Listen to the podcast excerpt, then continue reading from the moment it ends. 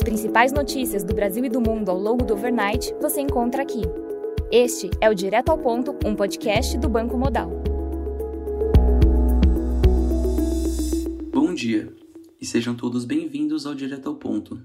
Meu nome é Luiz Fernando e trago a vocês as principais notícias nesta segunda-feira, dia 11 de abril. Ministros do Tribunal de Contas da União estão incomodados com um sigilo ao preço de venda da ação da Eletrobras imposto pelo relator Haroldo Cedras. O relator argumenta ser necessário preservar o dado para não divulgar informação privilegiada a interessados na compra. Mas os titulares do tribunal afirmam que, caso não tenham acesso com prazo hábil para análise, acabarão tendo de pedir vista, e adiando ainda mais a votação da capitalização da estatal. A previsão é de o tema ir ao plenário no dia 11 de maio. Sobre aéreas, a Latam, Gol e Azul vão a Guedes reclamar do preço de combustíveis e pedir alívio em impostos. Hoje, às 16 horas, o ministro se encontra com o presidente da Associação Brasileira das Empresas Aéreas, o Eduardo Sanovics, para tratar do assunto.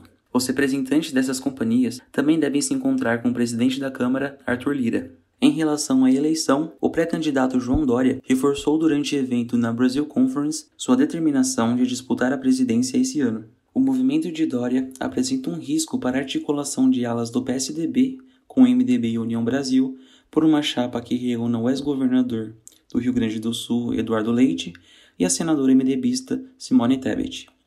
Lá fora, os dados de inflação da China vieram acima da mediana das expectativas do mercado, com o CPI atingindo 1,5% no year over year contra 1,2% esperados, e o PPI atingindo 8,3% contra 7,9% esperados. No Reino Unido, a leitura do PIB de fevereiro veio em 0,1% mês contra mês. As expectativas estavam em 0,3% e o número anterior havia sido de 0,8%. Na França, Emmanuel Macron disputará a presidência contra Le Pen no segundo turno.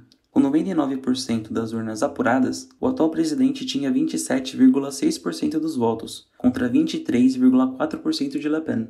O segundo turno ocorrerá daqui duas semanas, no dia 24 de abril.